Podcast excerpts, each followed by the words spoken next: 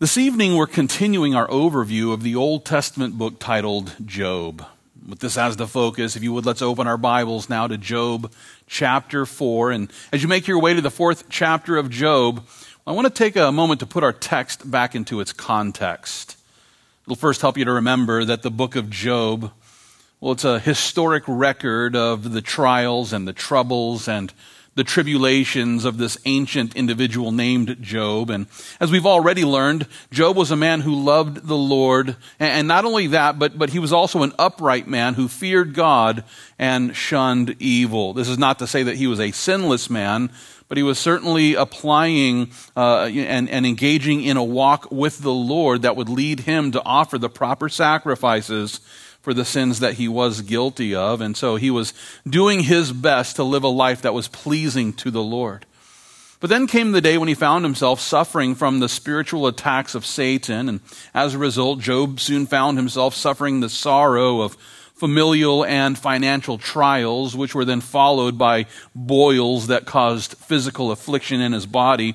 And, and then, you know, it was shortly thereafter when his wife then added insult to injury by just encouraging him to just curse God and die.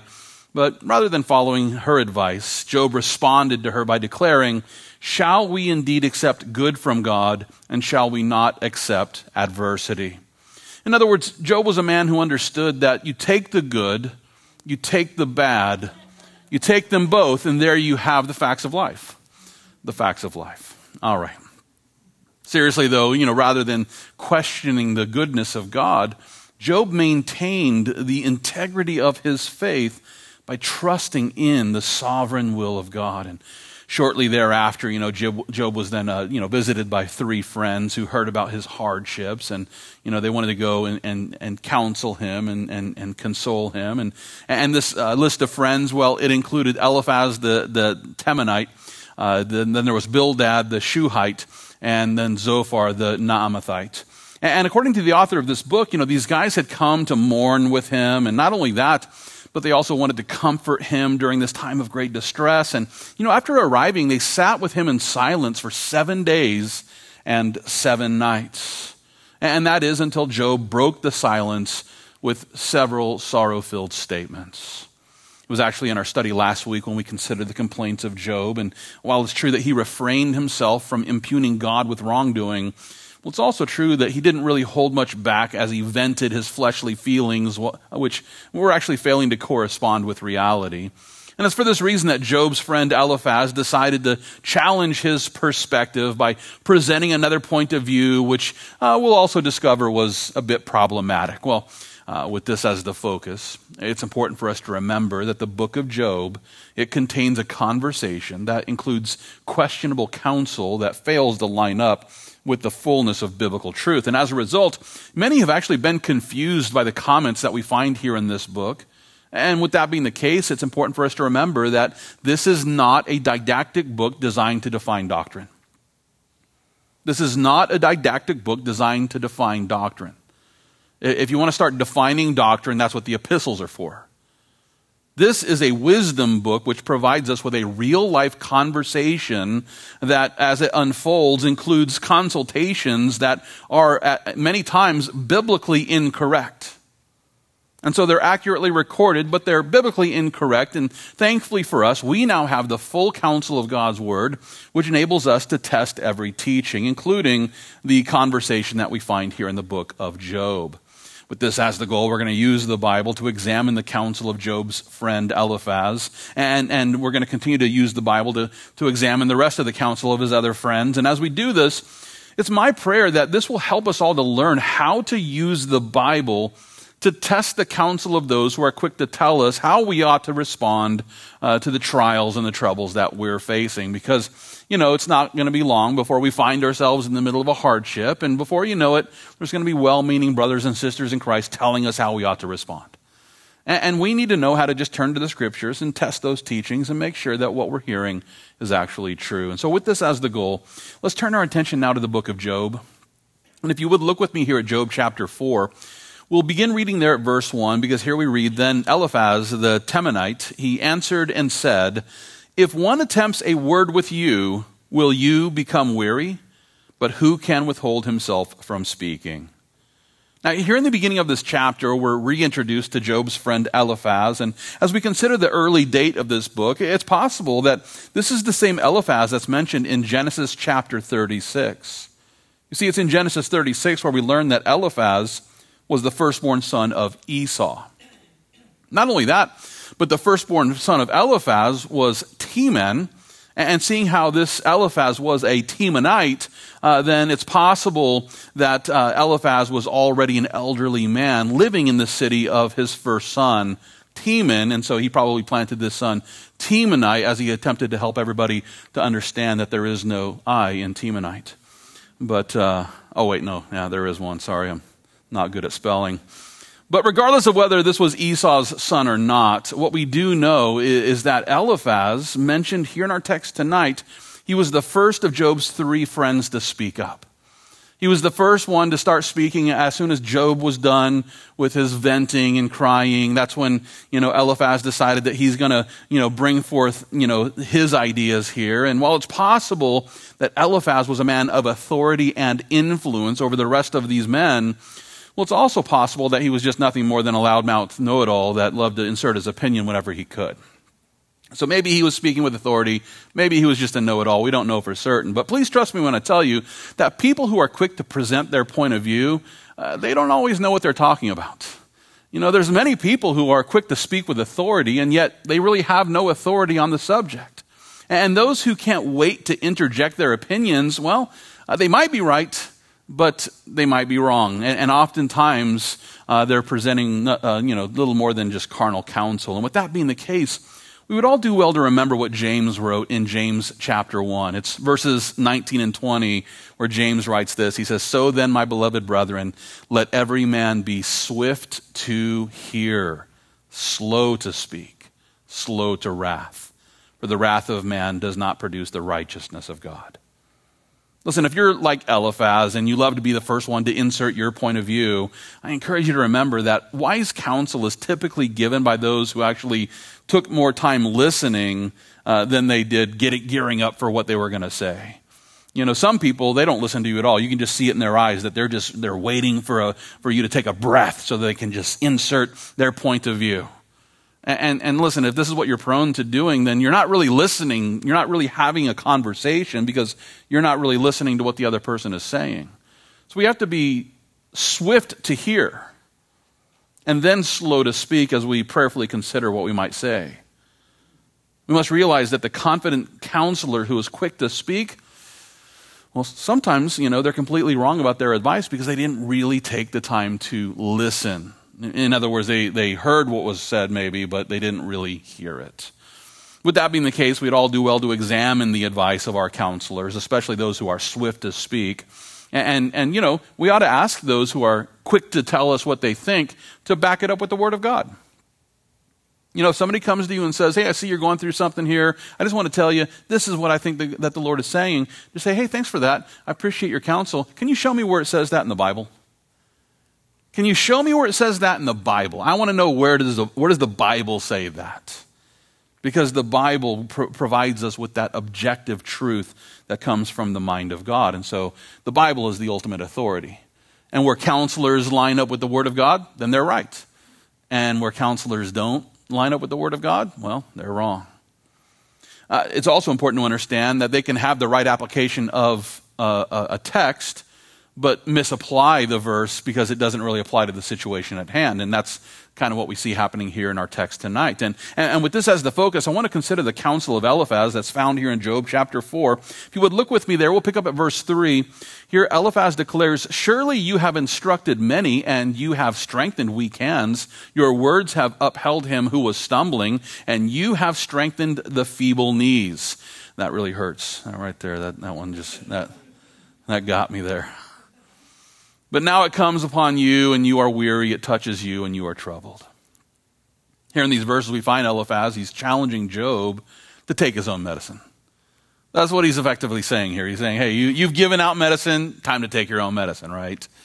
Job himself was a man who had counseled others to trust in the Lord during their times of trials and turmoil. I have no doubt that Job had come alongside many people throughout his ages and, and, and just spoke the word of God or spoke the truth of God uh, into the lives of those who were suffering and struggling. And yet, as soon as he found himself suffering with great sorrow here, he cried out for the day of his conception to be removed from the annals of history. And so, uh, you know, Eliphaz comes along and says, hey, take your own medicine. And I think he's right about that. You know, if we're, if we're the person who's quick to counsel and then all of a sudden we're going through the hardship and we're not really abiding by the counsel that we've given to so many others, uh, there's something wrong with that. Knowing that Job was a man who had instructed others with wise counsel in the days of their distress, Eliphaz was respectfully encouraging him to apply the same wise counsel to his own life. And I, and I think that's good advice for anyone who has, has instructed others with biblical counsel. Christian, listen, those who are ready to offer biblical counsel to others should also then be ready to apply the same counsel to their own lives when the time comes for that. Otherwise, well, we're only demonstrating to others that we really don't believe the biblical instructions that we've presented to others. Well, this was precisely the point that Eliphaz is making here in our text tonight. And, and as a matter of fact, if you would look with me here at Job chapter 4, I want to focus your attention at verse 6 because here he challenges Job by asking, Is not your reverence your confidence, and the integrity of your ways your hope? In other words, Eliphaz here was asking, Doesn't your reverent relationship with God give you confidence in this time of trouble? And if not, why not? He's also asking, Doesn't your life of faithful integrity fill your heart with hope during these distress, distressful days? And as we consider these questions, you know, it's possible that Eliphaz here, he's assuming the best about Job. That's what we would hope. Eh, eh, you know, if so, if, if, he, if he's believing the best about Job, then he was encouraging Job to remember that he could actually have a heart filled with hope in these distressing times. And, and by simply remembering that his confidence was found in the God who is always good. And, and so if he's believing the best about Job, he's, he's basically saying, look, You've placed your faith in, in, this good God up until this point in time. Now be, be confident in the God you've trusted in, though times are tough. That would be the best way to look at these, these questions. And, and listen, this is, this is good biblical counsel if this is what Eliphaz was intending. The same basic counsel is presented by Paul in Romans chapter 8, where he assures his audience that we know that all things work together for good to those who love God to those who are called according to his purpose. It's another way of saying, you know, hey, let your, let your confidence be in your reverence and your hope and, and, and integrity in, in, in your faith in God. Christian, listen, if your confidence is in Christ and if your hope is in heaven, then you can be certain that God is going to work all things together for the good of those who love him. And so, no, ma- no matter what the issue is, no matter the difficulty, uh, no matter the trial or the trouble, regardless of the problems that you're facing tonight. Those who love the Lord should simply trust that He's going to work all of it out for our good. Without debate, this is uh, uh, in, uh, this counsel is it's in, incredibly encouraging, and especially for those who are wondering why God's allowing them to suffer. If you're wondering why God is allowing you to suffer tonight, then please trust the Lord that He has a, a, a good reason and a reason that we might not even understand this side of heaven. But we can trust and be confident in the Lord that He is good and He will work all things out for our good, providing that we truly love Him. With this, uh, you know, while this sort of counsel uh, is something that we ought to offer to those who are suffering, uh, this is the sort of counsel that we ought to share with those who are struggling. Well, it's sad to say that there are those like Eliphaz who, well, they don't offer this kind of counsel uh, out of the goodness of their heart or because they really believe the best about the person they're counseling. And in order to explain what I mean, let's continue to consider another perspective of the questions that Eliphaz presented there in verse 6. Notice again, verse 6, he says, Is not your reverence your confidence and the integrity of your ways your hope? As we take another look at this verse, it's possible here that Eliphaz believed the best about Job, but it's also possible that he was encouraging him by helping him to remember that his hope was found in a heavenly God who is always good, and, and so then why are you upset? Is it because you haven't been called according to his purpose? Is it possible here that Eliphaz was assuming the worst about Job in asking these questions? And if so, then verse 6 might be more of an accusation, which might be better read in this way. If you are really confident in your reverence before the Lord, then why is God so mad at you? If you're really confident that you've had this reverent relationship with the Lord, why is God punishing you now? If you truly have the hope that comes from your integrity, why is God punishing you? Is it not because you're a big sinner and God is, is you know, giving you the, the just desserts here? Now, as we consider these two interpretive options, it seems to me that Eliphaz was actually asking these questions in the accusatory way and not in the way that he was believing the best about Job. Now, if you want to know why I, I'm leaning towards the accusatory version of these questions, then let's consider the context which actually helps us to see that Eliphaz, he actually believed that Job was being punished by the Lord. And, and, and, Eliphaz truly believed that Job was being punished for failing to maintain a reverent relationship with God. To, to make my case, let's take a closer look at the context, which is found here in Job chapter 4. I want to back up and begin reading uh, again at verse 6. Here again, Eliphaz asks, Is not your reverence your confidence, and the integrity of your ways your hope? Remember now Whoever perished being innocent? Or where were the upright ever cut off? Even as I have seen those who plow iniquity and sow trouble reap the same. Wow, here in these verses we find Eliphaz, he's now accusing Job of plowing iniquity rather than maintaining his integrity. And not only that, but he also insists that Job was now reaping the rotten fruit of the seeds that he had sown. He says, hey, you know, the people who plow iniquity and sow trouble end up reaping the same sort of trouble. And in light of this context, you know, there's no doubt in my mind that Eliphaz was actually questioning the reverent relationship that Job claimed to have with God. Now, now listen, I want to remind you that, uh, you know, Job wasn't this, this wicked sinner, but, but if he was, if it's true that Job was sowing seeds of iniquity, well, then it's also true that he may have, in fact, been suffering the sorrow of his sinful decisions. You see, this is precisely the point that Paul was making in, in, Galatians chapter 6. It's in verses 7 and 8 where Paul declares, Do not be deceived, God is not mocked. For whatever a man sows, that he will also reap. For he who sows to his flesh will of the flesh reap corruption. Christian, listen, those who sow sinful seeds into the soil of their lives, well, those seeds will grow. And they will produce fruit. And it's going to be rotten fruit. And while Eliphaz was right to say that those who plow iniquity and sow trouble will reap the same, that is correct, biblically speaking. What he was failing to realize was that this good counsel was being applied to the wrong person. This is good biblical counsel that's being applied to someone who wasn't sowing uh, seeds of iniquity. You see, Job really did have a reverent relationship with God. Remember, it's back in Job chapter 2 where, we, where the Lord confirmed the integrity of Job's faith by describing him as a blameless and upright man who reveres God and shuns evil. Would it be to God that, that the Lord would have the same opinion of all of us here tonight? That we are blameless and upright, revering God and shunning evil. But that was God's point of view of Job.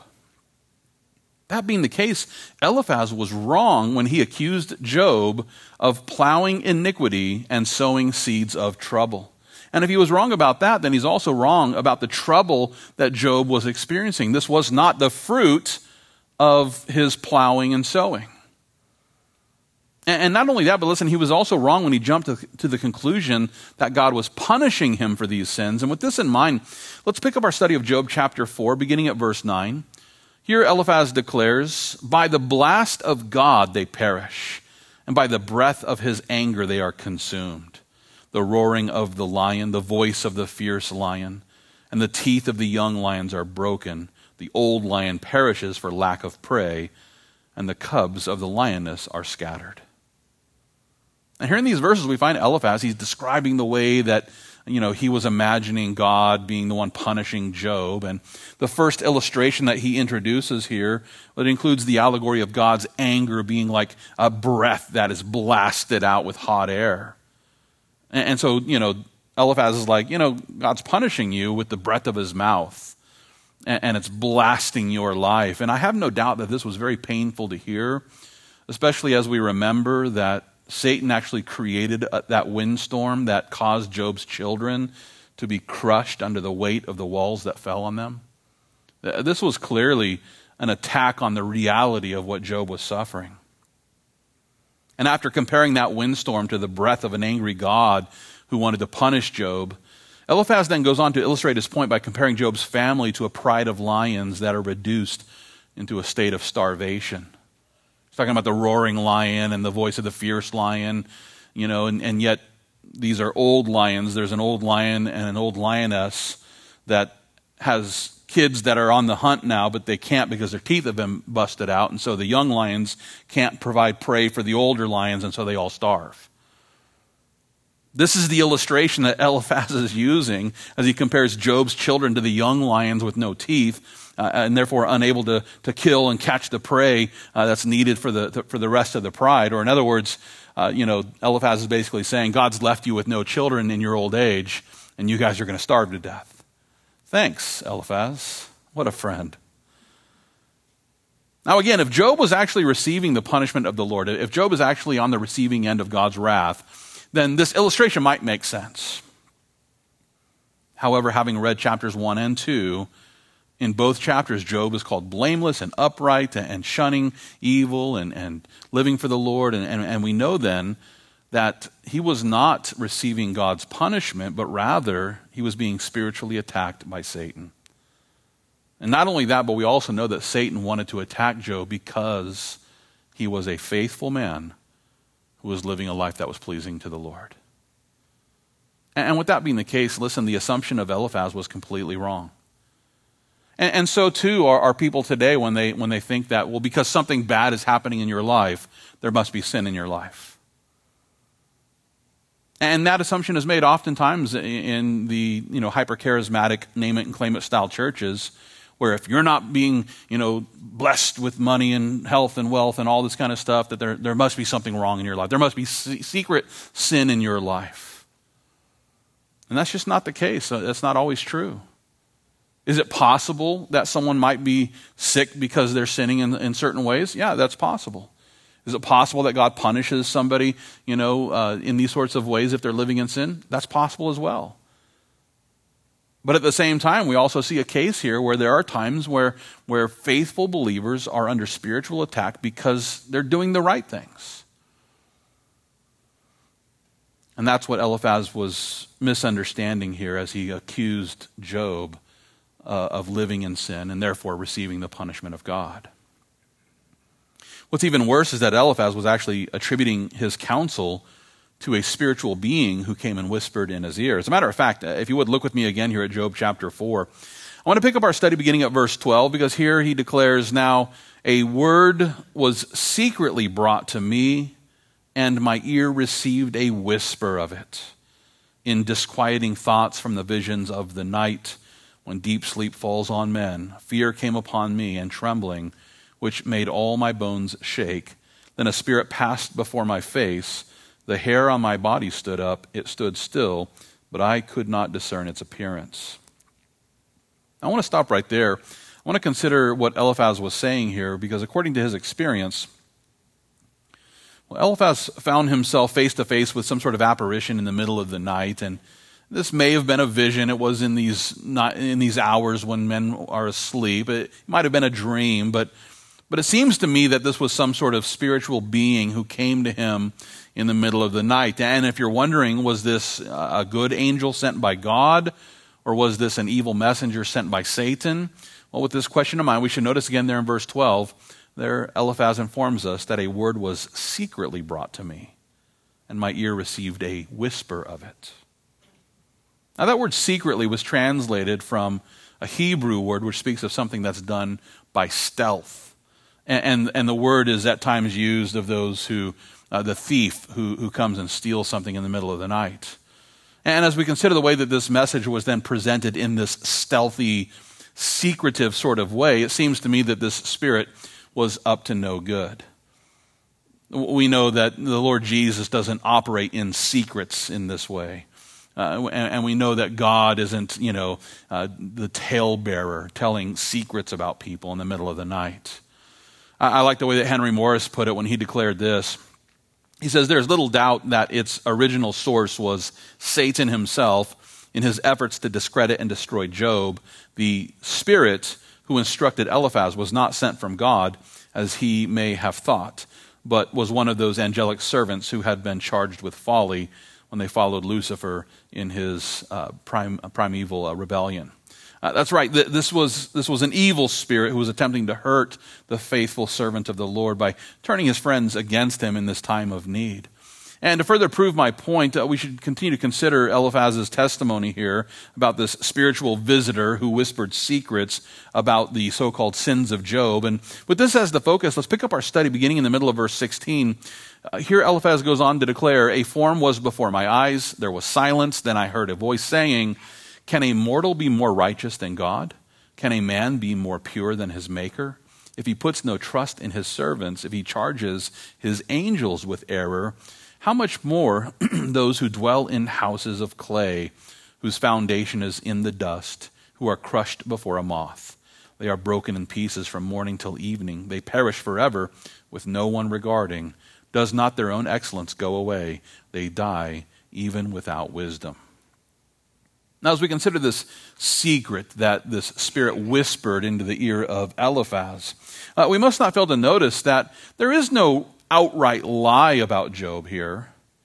There, there's no outright lie, and yet the implication of the information in this secret was rooted in deception. The implication of this is Job's a sinner. For example, you know, the, the Spirit never actually accuses Job of living in sin, and yet this messenger poses these opening questions Can a mortal be more righteous than God? Well, we know the answer to that question no. No, a mortal can't be more righteous than God. The Spirit asks, Can a man be more pure than his Maker? Well, of course not. I mean, these are rhetorical questions that we, the obvious answer is no. But what's the implication of this? Well, that Job's a sinner. Well, we know that Job's a sinner. Uh, you know, we've all sinned. We've all fallen short of the glory of God. But that's how this secret begins here with, well, we know that Job's a sinner, right? Because no one can be, no, no one can be sinless like God. No one can be more pure than, than, than, our Maker. And, and so let's just get this straight from the, from the, you know, from the word go here. We know Job's a sinner. And so then the, the, the secret continues here, and, and, and, the Spirit points out that the, the Lord, well, he was quick to punish the fallen angels, right? If he puts no trust in his servants and if he charges his angels with error, so if, if God was quick to charge the fallen angels with error, then won't he then also charge Job with sin for, for, for, for the errors of Job's ways? Well, yeah, of course. So then doesn't it make sense that this is all a punishment from the Lord? The implication of all of this is that Job is being punished for his iniquities. And he talks about how, how you know, God is going to punish those who dwell in houses of clay, whose foundation is the dust, who are crushed before a moth. Oh, man. His kids were just crushed in a clay house. And this secret, you know, talebearer is, is coming along and, and whispering this into Eliphaz's ear. And then Eliphaz turns around and speaks these words to Job. I, I imagine that his heart was crushed when he heard this. No doubt this was an evil spirit because, listen, if this were an angel sent from the Lord, then he would have known that all of this was not a punishment of God. God was not punishing Job for sin, but rather he had allowed Satan to attack the life of Job because Job was actually living for the Lord. And an angel of the Lord would have known that. The angel of the Lord, any angel that came from, from the Lord, would not have implied that Job was under punishment of God because he wasn't under punishment of God. Clearly, this was a spiritual attack of Satan designed to divide friends in Job's time of need. This messenger who came to Eliphaz in the middle of the night was an evil spirit sent by Satan. And, and there's no doubt that this, this was intended to turn friends against one another in the time when Job needed them the most. And in similar fashion, listen, the devil will send his demons to come and whisper deceptive ideas into our ears as they attempt to divide Christians, uh, you know, where, we're attending church together, we're worshiping the Lord together, we're serving side by side, and, and everything is hunky dory. And the next thing you know, there's that that visitor in the middle of the night whispering that idea into your mind about someone else that all of a sudden now you got to go rebuke them because I think it was the Lord that told me this in the middle of the night about that person. And next thing you know, churches are starting to divide over gossip, secrets. These are the fiery darts that the enemy uses to separate the saints with so called secrets. And with that being the case, I encourage you to remember the warning that Paul presented in 2 Corinthians chapter 11. It's verses 14 and 15 where Paul declares Satan himself transforms himself into an angel of light. Therefore, it is no great thing if his ministers also transform themselves into ministers of righteousness, whose end will be according to their works. Please trust me when I tell you that the devil and his demons have no problem masquerading as ministering spirits who are just here to help just here to set the record straight, just here to pose a few questions about that leader or about that pastor or about that person. Just here to, you know, just ask a few questions about what's going on in their life. To get you to start doubting and second guessing and dividing over non essential things. Yeah, they have no problem engaging in these sinful schemes as they masquerade as ministers of righteousness, when in fact they're just trying to divide churches. It's for this reason that we must learn to test the spirits according to the Word of God. I like the way that Paul put it in Galatians chapter 1. It's verses 8 and 9, where he declares, Even if we or an angel from heaven preach any other gospel to you than what we have preached to you, let him be accursed.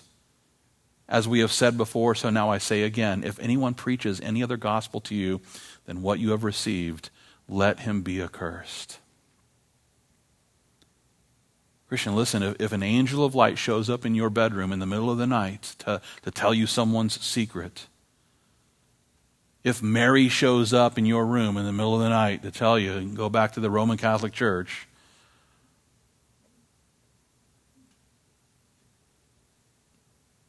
it's not, it's not from God. If Moroni, you know, comes to you in the middle of the night and blows his trumpet and tells you to go join the Mormon church. No, that is not from the Lord. We need to test the message of any apparition, any spirit that comes along. We need to test what they're saying with the truth of God's word.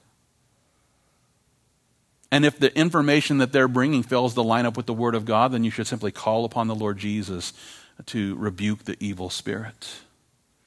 Typically, here in America, the way they come in, in the middle of the night is it's your grandma. It, it's that dead relative that you miss so much. The next thing you know, there's grandma. Grandma answered the Ouija board phone, you know, or the spirit board, as some might call it.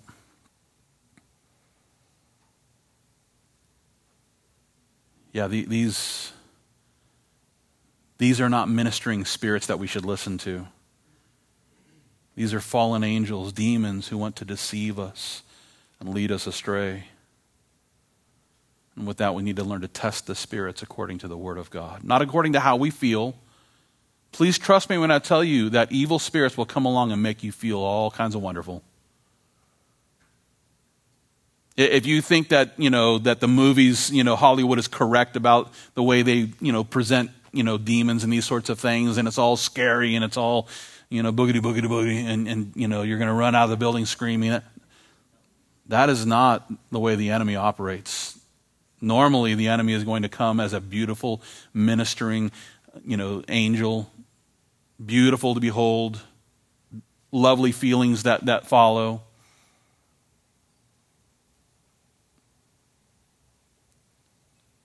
and lies on their tongue. And it's sad to say that in the last days, the church will fall into a state of apostasy as people follow after doctrines of demons. Therefore, if you want to be well equipped and prepared for this battle, you have to know the Word of God. You have to know the truth of God's Word so that you can recognize when you're hearing a lie. As we begin to wrap up this study, I just want to take a moment to point out that Eliphaz was a man who I believe was truly trying to help his friend. I don't think that Eliphaz was trying to hurt his friend. I don't think that Eliphaz, you know, was consciously, uh, you know, thinking like I've been deceived by a demon and now I'm going to go and deceive Job. I, no, I, I think that he was sincerely trying to help his friend. Unfortunately, his counsel up until this point has been based on faulty assumptions and misapplications of the truth.